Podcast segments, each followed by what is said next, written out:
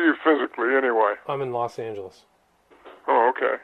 So we're recording now. All right, It's a hi. place I've never been. Never been to the Southern California. I've been to San Francisco area and Northern California a few times. but- Just imagine a sunny place that is just chock full of people that you can never get away from humanity in Los Angeles. Yeah, what it is. Endless freeways and this houses. and- freeway, exactly. So you can't get away from them in your house, on the freeway, restaurant. Yeah. You line up for everything. It's almost like a communist system, but it's you know it's, you have to line up for everything: gas, food. Oh my! Yeah. So it's, uh, anyway, I, I think I'll never go there. you know it's it's good to visit, but uh, it's good to leave as well. So anyway. Three, two, one. Hi, this is William Ramsey. Welcome to William Ramsey Investigates on tonight's show. I have a very special guest. His name is David Martin. He comes to us from D.C. Has just published a book. The title of the book is The Assassination of James Forrestal, and it was published May 21st, 2019. And David is going to talk to us in detail about his position regarding the demise of the first uh, head of the Department of Defense right after World War II. Uh, DC Dave is his website, dcdave.com. I was a reader of David Martin when I was in DC back in the 90s, and it was basically him that I read a lot of, and Mike Rivero and Justin Raimondo of antiwar.com who recently passed away, so that was a tragic loss. But uh, so it's an honor for me to talk with David. And Mr. Martin, are you there? I'm here. Awesome. All right. Well, thanks for agreeing to. Great. Thanks for agreeing to the interview. For people who don't know you or your name, can you talk a little bit about your background and your journalistic interests and how you became interested in this particular subject?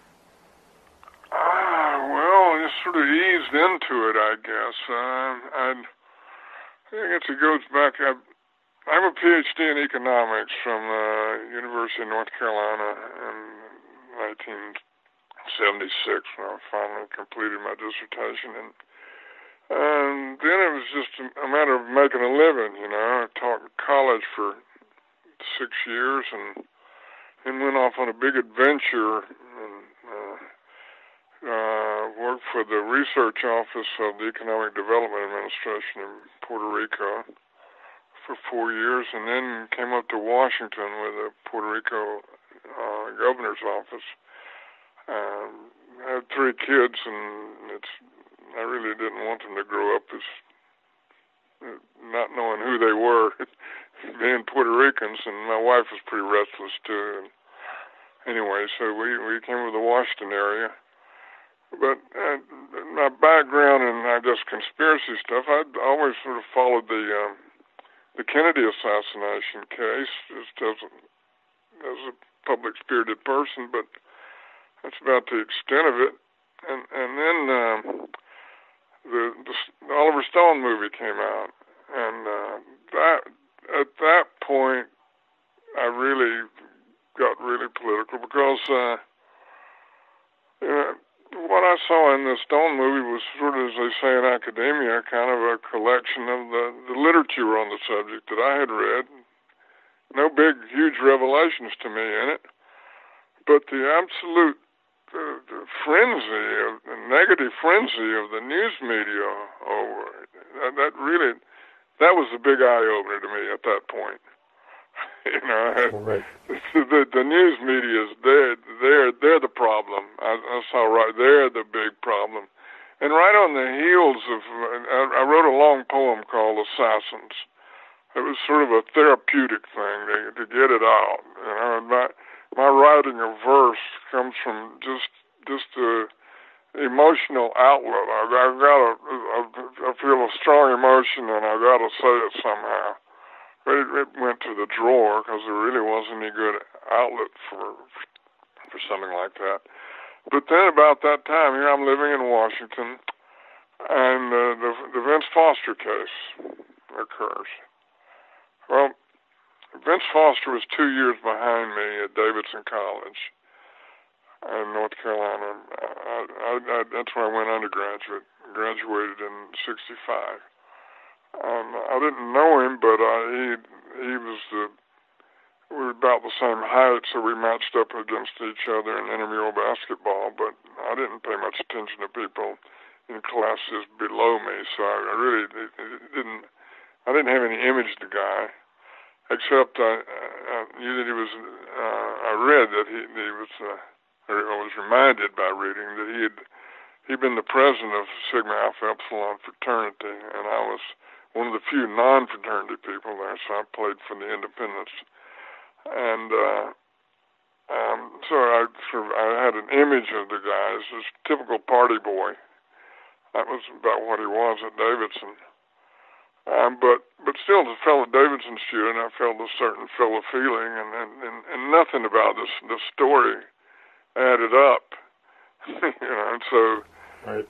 I got very much interested in the Foster case, and in reading about the Foster case, repeatedly I saw his death being described as uh, the highest level government official to commit suicide. I put it in quotes.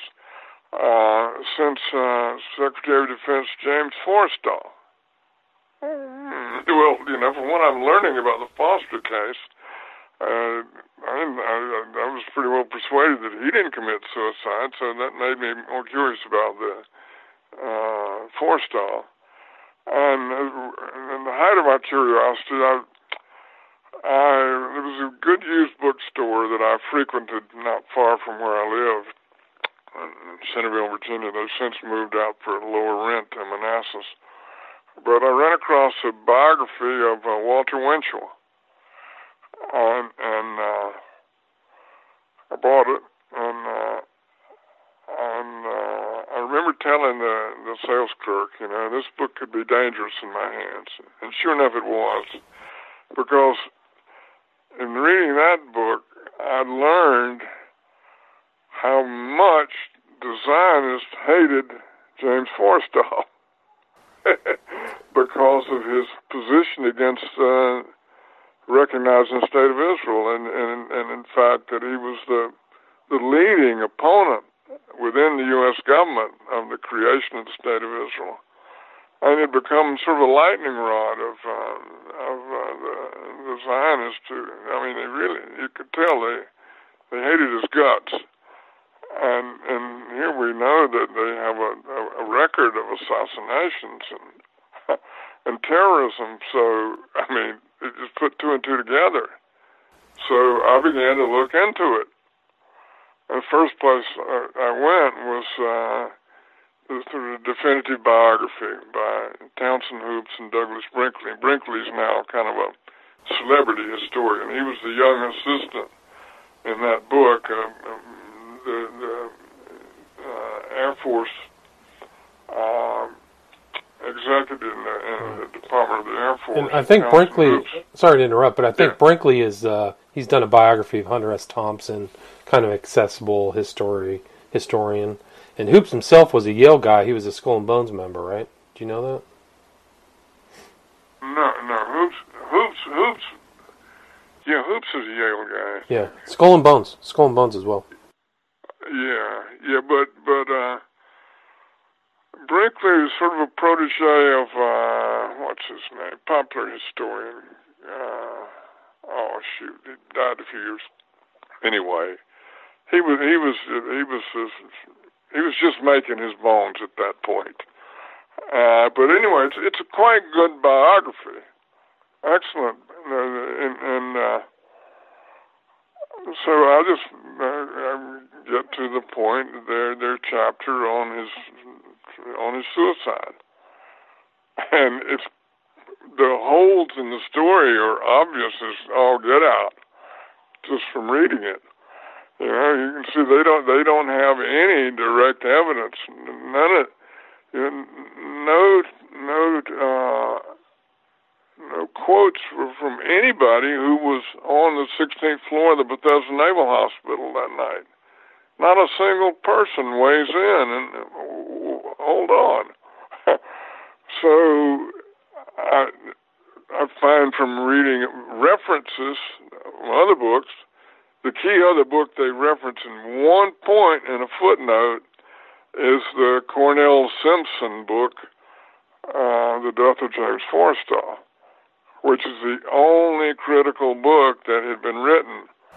Only later did I find out that uh, the publishing company was uh, is, is the, the official publisher of the John Birch Society, Western Islands Press, and um, there's a lot in in that book, and they, they that would lead you to believe that it was clearly a murder, an assassination. But they point the finger at the communists and not the Zionists. But I learned a lot from that. But the key thing is that that the, the Hoopes and Brinkley book did not even mention that there was an official investigation that had been kept secret. They didn't tell you that it existed. right. And what was the uh, name of that investigation?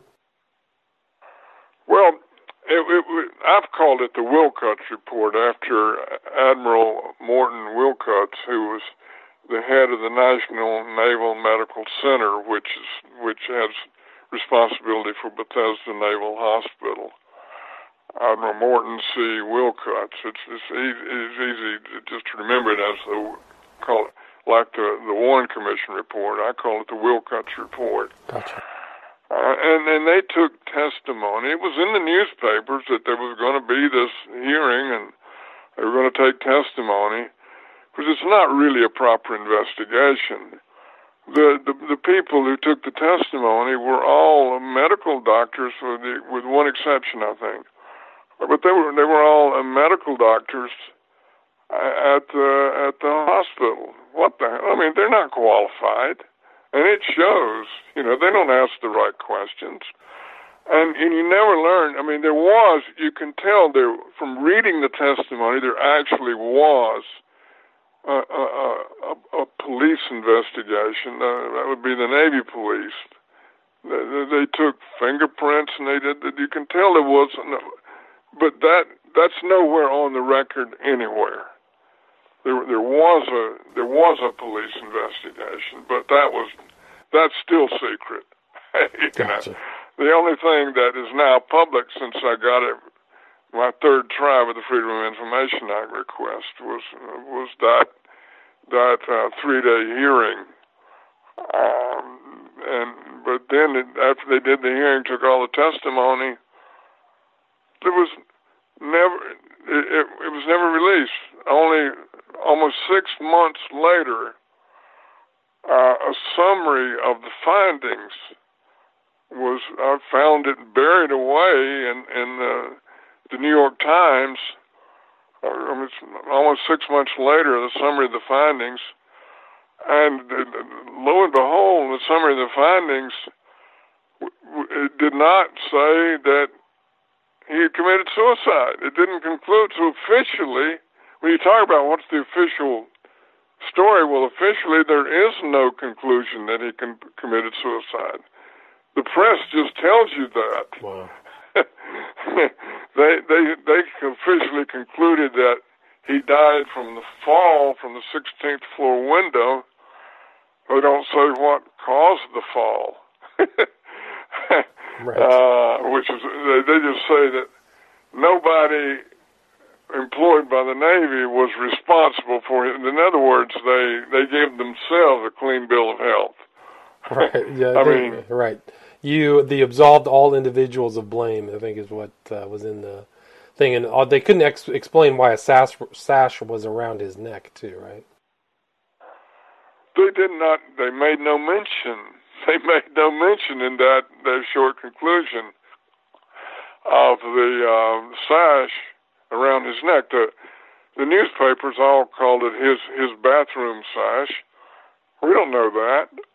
you know, we don't know what kind of rope it really was. And uh, the I got a, a, a, as part of the FOIA request, I got a, a, a lot of the official photographs. And we got the photographs of the room and the room across the hall with the open window out of out of when she went but none of the photographs of the body. Well, that body would have that those photographs would have shown you the sash around his neck. The newspapers tell you that he was using that to tie to the radiator beneath the window to hang himself out of the window.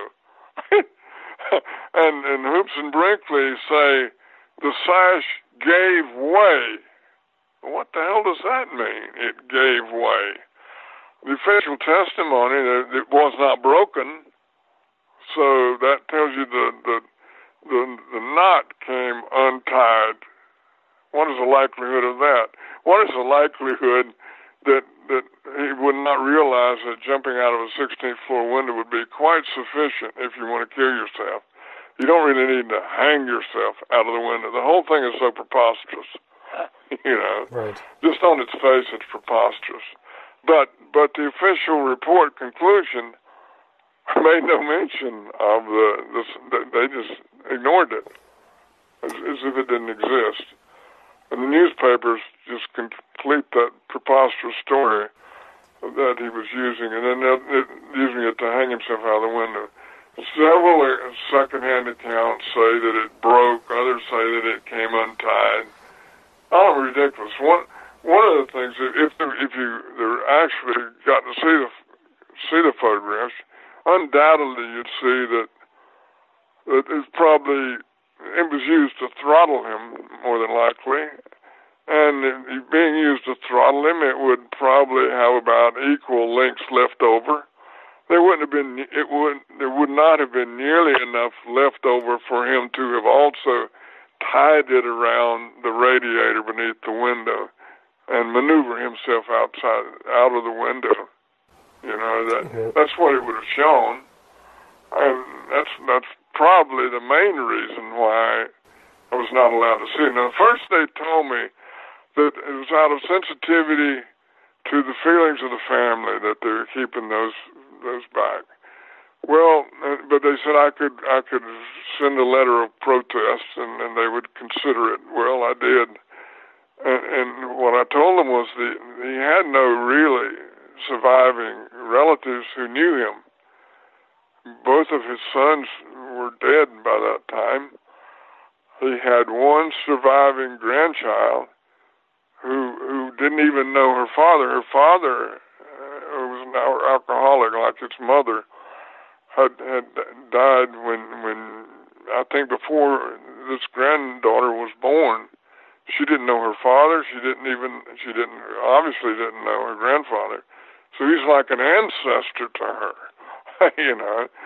So the, you don't have to protect the, the, her feelings, her sensitivity. So then they came back and said, well, they were they were in error with their explanation the first time. The true reason they can't send it to me is that those photographs, would you believe, have been lost. and that's that's all mentioned in the book, I not, believe. Yeah, not surprising. if, I mean, the whole thing is just so preposterous. So you know, at this point, you can't, you, you, you really don't you, you don't have to believe. You, it's, it's hard to believe anything. And but the other thing is, it, ha- I, yeah, right, it happened ahead. in the. It was uh, May twenty second, nineteen forty nine, on the sixteenth floor of a Bethesda Naval Hospital. So it's in a kind of nice part of Northwest Washington D.C. Right and, off Wisconsin Avenue. Yeah, and it's uh, it was in the middle of the night. It kind of brings to mind Epstein, like what's going on in the middle of the night at this hospital, and uh, you know who, yeah, who was there. Yeah, well, this Epstein thing is something else. It, yeah, it it, it, it, it does bring to mind. Some you know, similarities. Why the middle of the night? They're asking to believe a lot of really unbelievable things. Yeah, I agree. And I mean, you point that out, I think, effectively in your book about all of these other problems that uh, this whole poem, like there was a narrative somebody seemed to want to put together to make it look like, uh, you know, he was a goner. And then they, they keyed up this whole element about him being hyper paranoid and, uh, and even his brother Henry, I said, I think you said, said he didn't believe it was a suicide. So there were people there from the beginning who didn't believe there was uh, you know, the big similarities of Fo- the Foster case and the Kennedy assassination. The news media are not the eyes and ears of the public whatsoever. They bend over backwards to sell the suicide story. I mean, they they they go past the government. The government officially has not called it suicide. you know, although they did initially, a local coroner, the Montgomery County coroner, called it suicide. But that's not the job of the coroner. I mean, this is, a police case. He's gone out of the window. This is what police are, it's their job to determine. You know, what caused him to go out the window? Was it an accident? Was he thrown out of the window, or did he go voluntarily to kill himself? This is what police do. How's a coroner going to know what caused him? I mean, at that point, you don't even know if he's if he's uh, full of shot up with drugs and out of his mind. You know, that, right?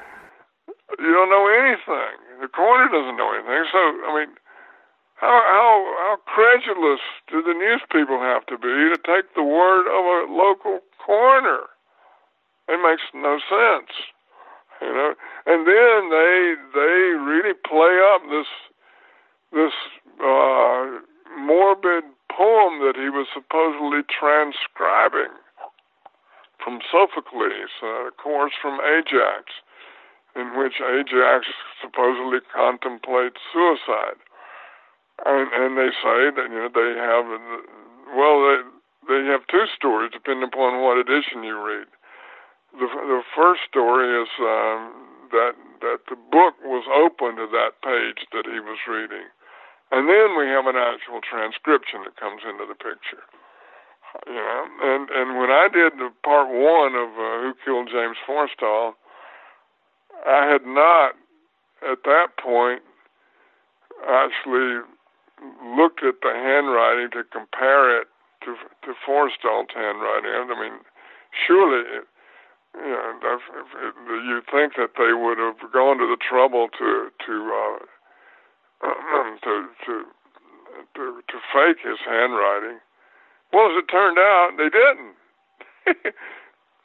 Any untrained eye can look. At, we finally got uh, copies of his hand. I didn't. I didn't. Re- I could have just looked at the his signature, which is in, uh, under his portrait in the um, the published uh, diaries, the, the diaries of James Forrestal. You can look at his signature there. He writes although he was right-handed, he writes like a left-hander.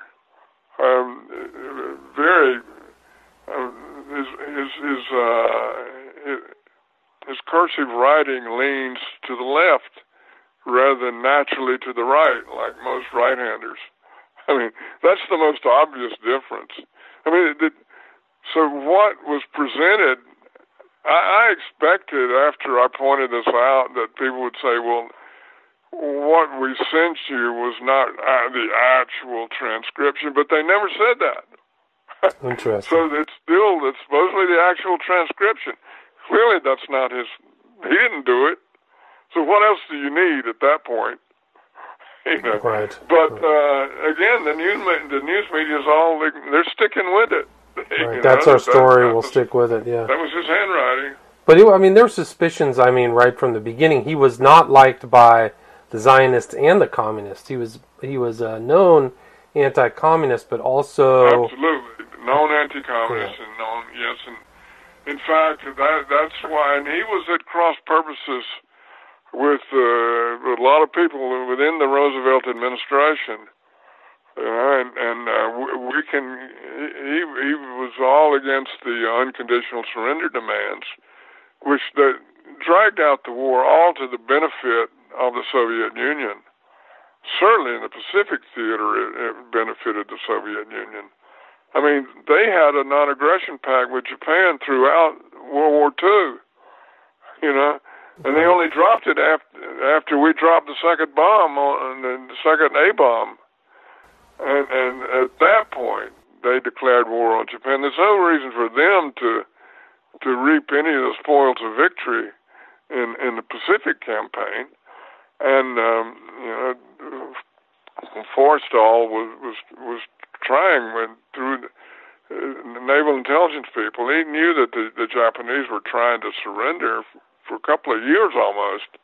you know, they knew they were beaten, but we kept, but we led them to believe that that that we were going to hang the emperor and get rid of the emperor whole system and impose who knows what on them. They would have fought with forks and pitchforks. I mean, pitchforks and shovels to the last Japanese as long as we held out that uh, unconditional surrender demand. And and um, it was it was he who persuaded Truman to drop it, that unconditional sur- surrender demand. I, I explained the details in the book, uh, right. but uh, we we have him to credit the, the clever formula that he worked out. You know, they they said that you know they were they they agreed to everything except they're going to keep the emperor. And and and Forrestal came back to Truman and said, well, why don't we say, well, okay, we'll we'll accept that under condition that the emperor is subject to the orders of the U.S. military commander. And and and we'll tell the American people it's unconditional surrender. And and that's and that's what that's what worked. you know? that ended it. So we yeah. we would have gone on. They would have gone on fighting, uh, and uh, a lot more people would have been killed, but for that right clever so he, arrangement that, yeah, that so Forrestal suggested to Truman. He was a talented uh, person in that administration, but he also the reality is is that there were communists around um, the U.S. at the time he was complaining about the communists. So it wasn't like he was seeing uh, flying pigs or something. Oh yeah, like they talk about paranoid. Yeah, well, all this paranoia they accuse him of was genuine, not not just. I mean, he was being his phones were being tapped. He was being yeah, he he was definitely um, both the communists and the the Zionists were were his arch opponents, and yeah, the the, the Roosevelt and then the Truman administration was laced with communists at a very high level. right, so, Alger Hiss. Yeah, or... it was it was genuine. Right, and I mean his his whole thing wasn't his antagonism with the Zionists was not based on ethnic animosity. At least that's what they seem to have made it up. But he thought that there was going to be tension between the new state of Israel and the Arab powers, and that's really what. And I think you go through your book effectively make that point that. that it's pure real realpolitik, you know. I mean, he he didn't want to alienate. I mean, the, uh, the, the these countries that had all this oil, and and uh, he thought that uh, I, the, he probably thought that the the Zionists were going to be militarily weaker than they were, and we were going to have to use American troops to defend them. So it was, it was very just sort of a cold, realistic approach to matters. But but he's he also saw that in the long term it was just not in American interest, and he was absolutely right as it's turned out. It's been nothing but a headache for for us for to the present day. You and, know, and he, there were he was the most foresighted person in the administration. So he might have perceived that uh, what was coming, but there were other assassinations around the time that he died, there was the assassination of Folke Bernadotte in Jerusalem in 1948. There was Jan Masaryk, who fell out of a window too. And you also brought up the Olson death uh, involving the use of drugs. Uh, that happened yeah, that later. comes a little bit later. Yeah, yeah that's that's a CIA job on one of their own. Right. So those these suspicious things are happening, and uh, it's his death happened in. Oh, it was also Lord Moyne died in March 1949. There was the bombing, the blowing up of the King David King Hotel. David Hotel, right? So there's all kinds of things, and you brought up an interesting point that you called this person um, the Forrestal of the UK. His name was James Bevin. Can you or Ernest Bevin? Can you talk about him a little bit? Ernest Bevin was the yeah, and, he was he was a he comes from the labor movement in in uh, and, labor generally was very pro-Zionist, but but uh, he he really was just a straight shooter, and uh, he wanted to stick to the letter of the law of the Balfour Declaration that nothing would be done to prejudice the interests of the non-Jews in Palestine. well, if you take that seriously, you know, you're not going to partition Palestine on and and uh, give a, a disproportionate share of Palestine to these European interlopers, which they really are. I mean, when the the time of the Balfour Declaration in 1917, and like less than 10% of the population of Palestine was Jewish. You know, and they Right. and uh, so I mean, uh, Bevin Bevin became you know all this time that the, the British had the, the mandate of control of Palestine. So before the U.S. became the principal arbiters after the, the British threw up their hands. Before that time, all the the focus of the the, the, um, the Zionist attention was on the British government. On uh, you know they the Jewish terrorists they didn't just kill high level people they they also killed the policemen and soldiers and other people trying to keep order in Palestine to to terrorize the British out of there. On uh, they sent letter bombs to um, uh, Ernest Bevin and uh, he was foreign secretary and and to several other high level um, officials. And, and they were intercepted and they didn't reach their target. But uh, and when one guy even one Zionist even tried to stage an air raid against the. Right. That, that's in the book. From France. Yeah, against Bevin, you know, and and it was it was because we knew about that, never got publicized in this country, that the letter bomb in 1947 that was sent to the Truman White House was intercepted. Right. So they they're, tried they're to kill Truman. right. So hyper motivated, very motivated, and also in, uh, not just using assassination, but also blackmail. So you can Oh, kind well, that's another thing. You know, blackmail has been a, a big part of it, and and uh, actually, the um, uh, I, I point out one of the sources that, that I use. The um, oh, what's what's uh, oh, the co-authors I can't think of. They they they boast about uh, uh, Jewish blackmail of people like uh, Nelson Rockefeller to get because Nelson Rockefeller and the Rockefeller family had a lot of influence in Latin America about the the Rockefellers had had uh, done a lot of business dealings with the Nazis in the 1930s, and they used that.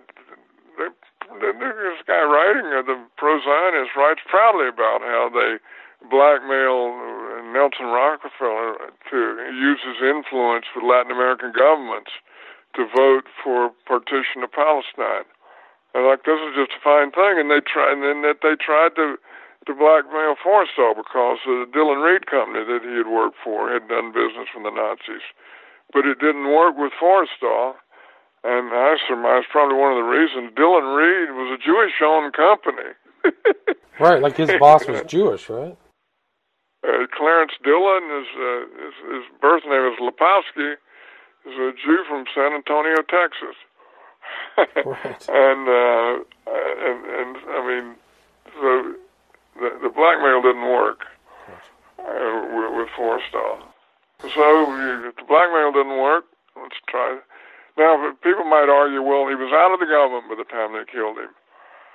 But as as I point out in the book, uh, his first love was journalism, and and and that's where the power is in the country. You know that I I don't know if you you've read my uh, America's Dreyfus Affair, the case of the death of Vincent Foster. No, I haven't read But it. but but I began with a quote from Abraham Lincoln that that I've dredged up and made popular. It, I, I, will gladly take credit for that.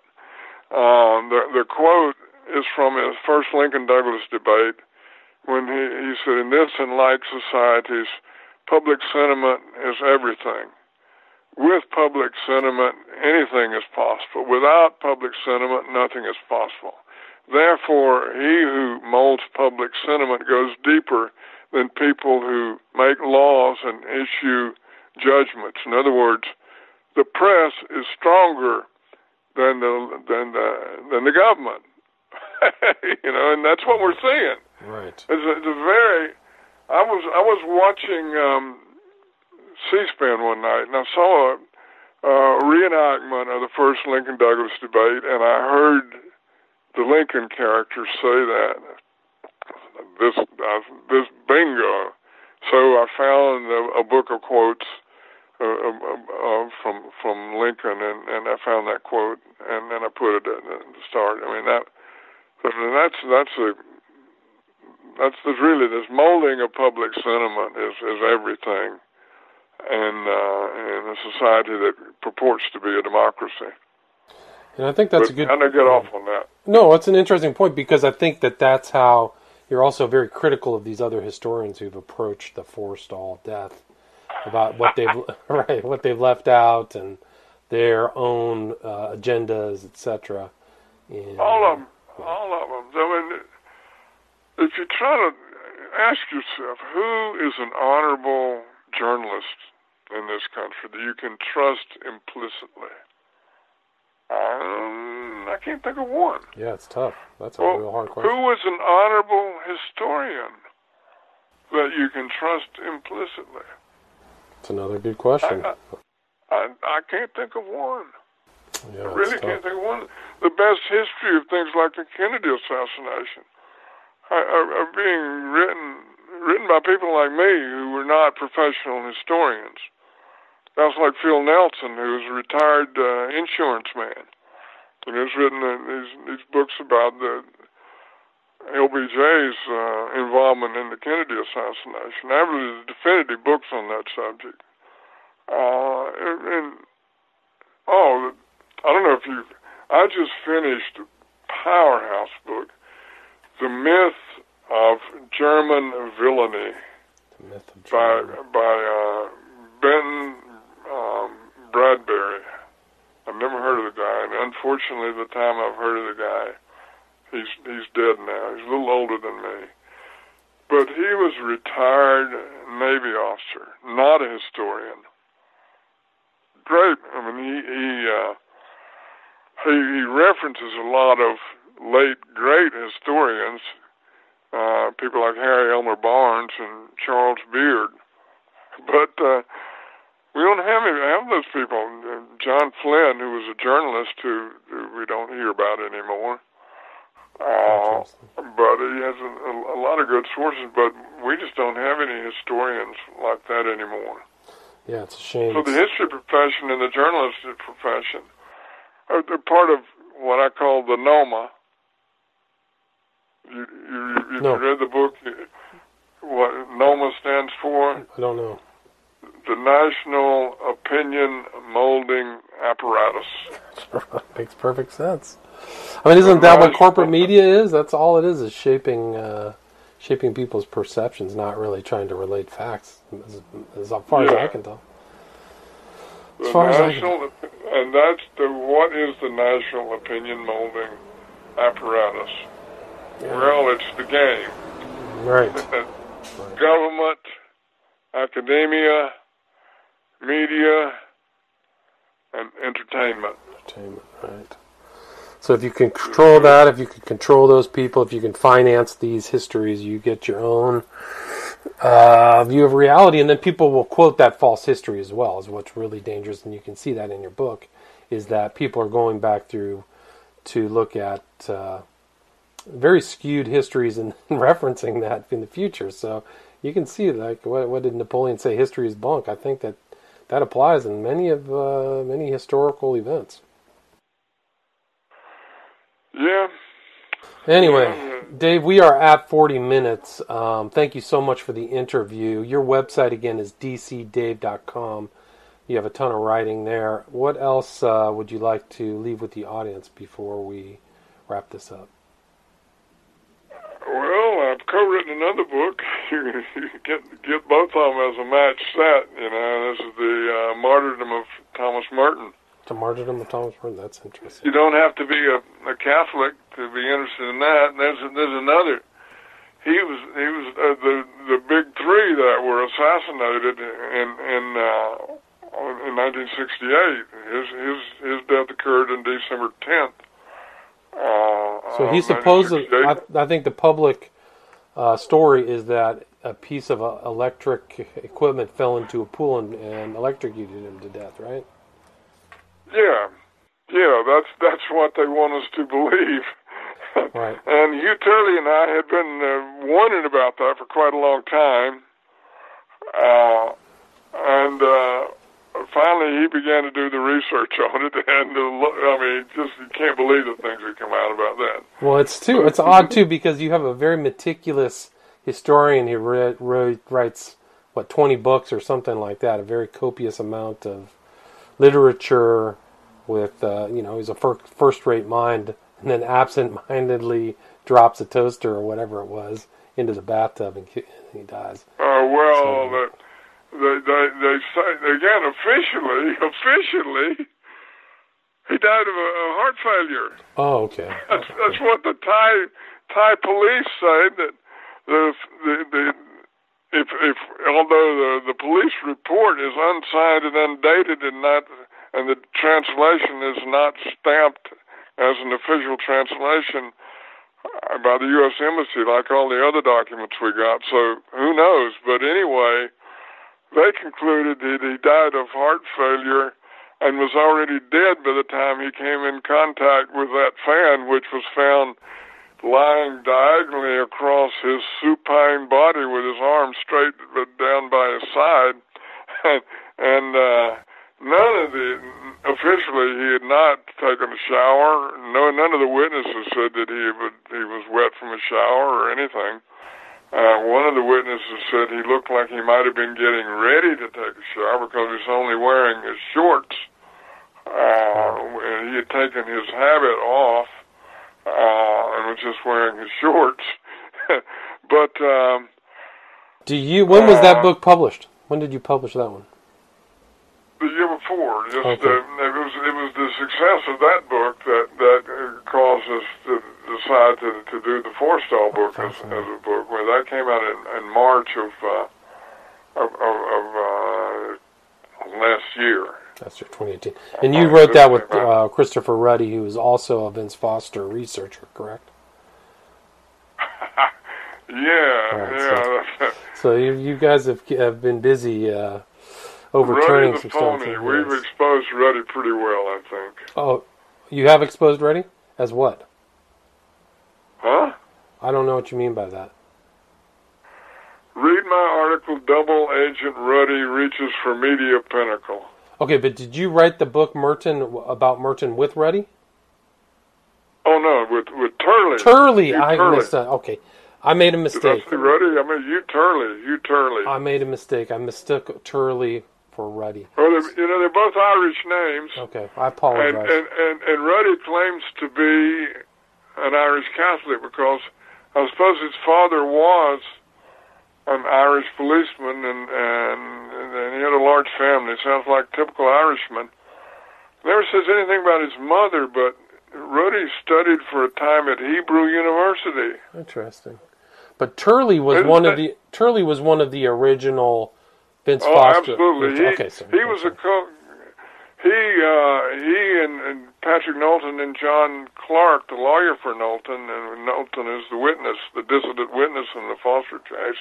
The three of them together wrote the the um, uh, The addendum, the, right? letter to the uh, to to the Star. Um, right. It's the addendum to the Star that- Report, right? The addendum, you know, Yeah. yeah, and then they wrote uh, "Failure of the Public Trust," Right. which was originally a court submission, uh, but it's turned into a book. So Well- that they're the three co-authors, and they have the FBICoverup.com website. Right. So yeah, Turley and I are the, you Are know, we're we're collaborators. Gotcha. I misunderstood. You Turley, well, I I might have said Ruddy by mistake. No, I'm, I might have heard it. I think it was my mistake, so I apologize for that. But uh, I would love to talk with you about that as well. If you have time, maybe next month or sometime, I'd like to uh, pin down an interview about that book. It sounds very interesting. I'd like to know more about Merton as well.